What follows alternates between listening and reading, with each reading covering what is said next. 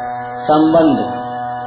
अर्जुन की जिज्ञासा के उत्तर में, पहले भगवान, आगे के दूसरे और तीसरे श्लोकों में अन्य दार्शनिक विद्वानों के चार मत बताते हैं।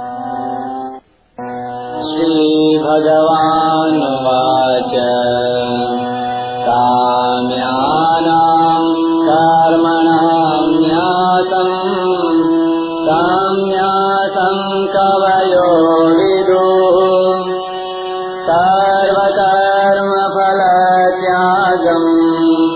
प्राहुत्यागं विचक्षणाः त्याज्यं दोषवरेत्य च कर्म प्राहुर्मनीषिणाः यज्ञदानतपः कर्म न त्याज्यमिति श्री भगवान बोले, कई विद्वान काम्य कर्मों के त्याग को संन्यास कहते हैं। और कई विद्वान संपूर्ण कर्मों के फल के त्याग को त्याग कहते हैं। कई विद्वान कहते हैं कि कर्मों को दोष की तरह छोड़ देना चाहिए। और कई विद्वान कहते हैं कि यज्ञ, दान और तप रूप कर्मों का त्याग नहीं करना चाहिए। व्याख्या। दार्शनिक विद्वानों के चार मत हैं। काम्यानाम कर्मणाम न्यासम। संन्यासम कवयो विदुः। कई विद्वान कहते हैं कि काम्य कर्मों के त्याग का नाम संन्यास है, अर्थात इष्ट की प्राप्ति और अनिष्ट की निवृत्ति के लिए जो कर्म किए जाते हैं, उनका त्याग करने का नाम संन्यास है। सर्व कर्म फल त्यागम प्राहुस्त्यागम विचक्षणा। कई विद्वान कहते हैं कि संपूर्ण कर्मों के फल की इच्छा का त्याग करने का नाम त्याग है। अर्थात, फल न चाहकर कर्तव्य कर्मों को करते रहने का नाम त्याग है। त्याज्यम दोषवदिर किए के कर्म प्राहुर मनीषिण कई विद्वान कहते हैं कि संपूर्ण कर्मों को दोष की तरह छोड़ देना चाहिए। दोषवत पद व्याकरण के वति और मतुप दोनों प्रत्ययों से बनता है। परंतु दोनों का अर्थ दो तरह का होता है। वति प्रत्यय करने से दोषवत पद का अर्थ होता है, कर्मों को दोष की तरह छोड़ देना चाहिए। और मतुप प्रत्यय करने से दोषवत पद का अर्थ होता है, दोष वाले कर्म छोड़ देने चाहिए। परंतु यहाँ वती प्रत्यय का ही अर्थ लेना चाहिए। मतुप प्रत्यय का नहीं। क्योंकि मतुप प्रत्यय का अर्थ भगवान के मत के अनुसार है। सहजं कर्म कौंतेय सदोष मति न त्यजेत। दार्शनिकों के मत के अनुसार नहीं। दूसरा अंतर यह है कि वती प्रत्यय अव्यय बनकर क्रिया का विशेषण होता है। और मतुप प्रत्यय कर्ता और कर्म का विशेषण बनता है। यज्ञ दान तपह कर्म न त्याज्य मिति चापरे। अन्य विद्वान कहते हैं कि दूसरे सब कर्मों का भले ही त्याग कर दें, पर यज्ञ, दान और तप रूप कर्मों का त्याग नहीं करना चाहिए। उपर्युक्त चारों मतों में दो विभाग दिखाई देते हैं। पहला और तीसरा मत संन्यास का यानी सांख्य योग का है, तथा दूसरा और चौथा मत त्याग का, यानी कर्मयोग का है। इन दो विभागों में भी थोड़ा थोड़ा अंतर है। पहले मत में केवल काम्य कर्मों का त्याग है, और तीसरे मत में कर्म मात्र का त्याग है। ऐसे ही दूसरे मत में कर्मों के फल का त्याग है और चौथे मत में, यज्ञ दान और तप रूप कर्मों के त्याग का निषेध है। दार्शनिकों के उपर्युक्त चार मतों में क्या क्या कमियाँ हैं और उनकी अपेक्षा भगवान के मत में क्या क्या विलक्षणताएँ हैं, इसका विवेचन इस प्रकार है। काम्यानाम कर्मणाम न्यासम संन्यासम संन्यास के इस पहले मत में केवल काम्य कर्मों का त्याग बताया गया है। परंतु इसके अलावा भी नित्य नैमितिक आदि आवश्यक कर्तव्य कर्म बाकी रह जाते हैं। कर्म पाँच प्रकार के होते हैं। नित्य कर्म। शास्त्र की आज्ञा के अनुसार प्रतिदिन जो आवश्यक दैनिक कर्म किए जाते हैं, उनको नित्य कर्म कहते हैं, जैसे संध्या, गायत्री आदि। नैमित्तिक कर्म, देश, काल, परिस्थिति आदि किसी निमित्त को लेकर जो कर्म किए जाते हैं, उनको नैमित्तिक कर्म कहते हैं जैसे गंगा, प्रयाग, नैमिषारण्य, पुष्कर आदि तीर्थों में जाकर जो शास्त्र विहित कर्म किए जाते हैं, वे देशकृत नैमित्तिक कर्म हैं।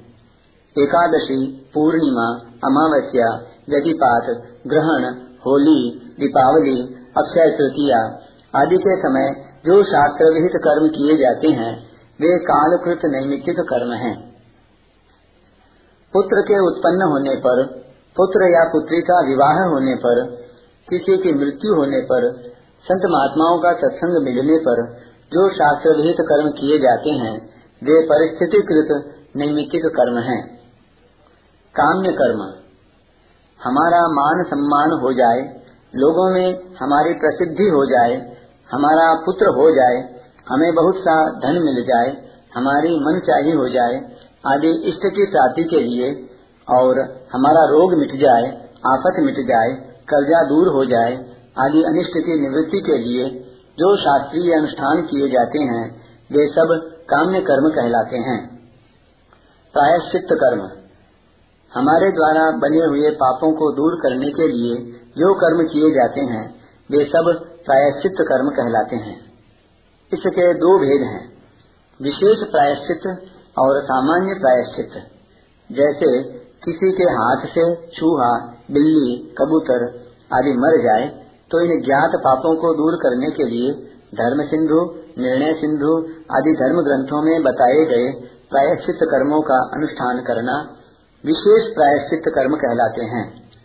और ज्ञात अज्ञात सब पापों को दूर करने के लिए गंगा स्नान, एकादशी व्रत, नाम जप, सेवा आदि जो शुभ कर्म किए जाते हैं, ये सामान्य प्रायश्चित कर्म कहलाते हैं। आवश्यक कर्तव्य कर्म। खेती, व्यापार, नौकरी आदि जीविका के लिए और खाना पीना सोना जागना आदि शरीर के लिए जो कर्म किए जाते हैं, वे आवश्यक कर्तव्य कर्म कहलाते हैं। संन्यास के इस पहले मत में केवल काम्य कर्मों का त्याग बताया गया है, परंतु इसके अलावा भी नित्य नैमितिक आदि आवश्यक कर्तव्य कर्म बाकी रह जाते हैं।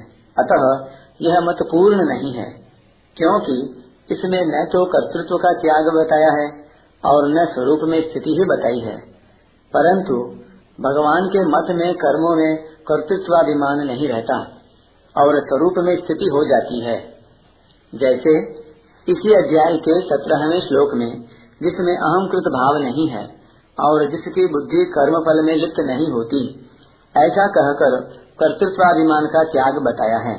और अगर वह संपूर्ण प्राणियों को मार दे तो भी न मारता है, न बंधता है। ऐसा कहकर स्वरूप में स्थिति बताई है। त्याज्यम दोष बजे किए के संन्यास के इस दूसरे मत में सब कर्मों को दोष की तरह छोड़ने की बात है। परंतु संपूर्ण कर्मों का त्याग कोई कर ही नहीं सकता, और कर्म मात्र का त्याग करने से जीवन निर्वाह भी नहीं हो सकता। इसलिए भगवान ने नियत कर्मों का स्वरूप से त्याग करने को राजस तामस त्याग बताया है। सर्व कर्म फल त्यागम। त्याग के इस पहले मत में केवल फल का त्याग बताया है। यहाँ फल त्याग के अंतर्गत केवल कामना के त्याग की ही बात आई है। जहाँ फल के त्याग की बात कही गई है, वहाँ फल की कामना का त्याग ही समझना चाहिए, क्योंकि फल का त्याग हो ही नहीं सकता। यह नियम है कि प्रत्येक कर्म फल के रूप में परिणत होता है। जैसे कोई खेती करता है तो वह अनाज का त्याग कैसे करेगा? व्यापार करता है तो मुनाफे का त्याग कैसे करेगा? जैसे अनाज होना खेती का फल है, वैसे ही अनाज न होना भी खेती का फल है। जैसे मुनाफा होना व्यापार का फल है, वैसे ही घाटा होना भी व्यापार का फल है। परंतु कामना का त्याग करने से फल से स्वतः संबंध विच्छेद हो जाता है। इसीलिए भगवान ने सिद्धि और असिद्धि दोनों में सम रहने को योग अर्थात समता कहा है। क्योंकि सिद्धि और असिद्धि दोनों कर्म का फल है। सिद्धि और असिद्धि में सम रहने का तात्पर्य है, कर्म फल में ममता आसक्ति न करना अथवा कर्म फल से अपना संबंध न जोड़ना। ममता आसक्ति के त्याग की बात इसके अंतर्गत नहीं ले सकते, क्योंकि ऐसा लेने पर दार्शनिकों और भगवान के मत में कोई अंतर नहीं रहेगा। भगवान के मत में कर्म की आसक्ति और फल की आसक्ति, दोनों के भी त्याग की बात आई है। संगम त्यक्वा फलानी च। यज्ञ दान तपह कर्म न त्याज्यम।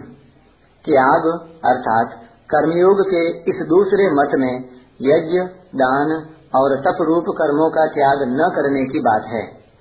परंतु इन तीनों के अलावा वर्ण, आश्रम, परिस्थिति आदि को लेकर जितने कर्म आते हैं, उनको करने अथवा न करने के विषय में कुछ नहीं कहा गया है। यह इसमें अधूरापन है।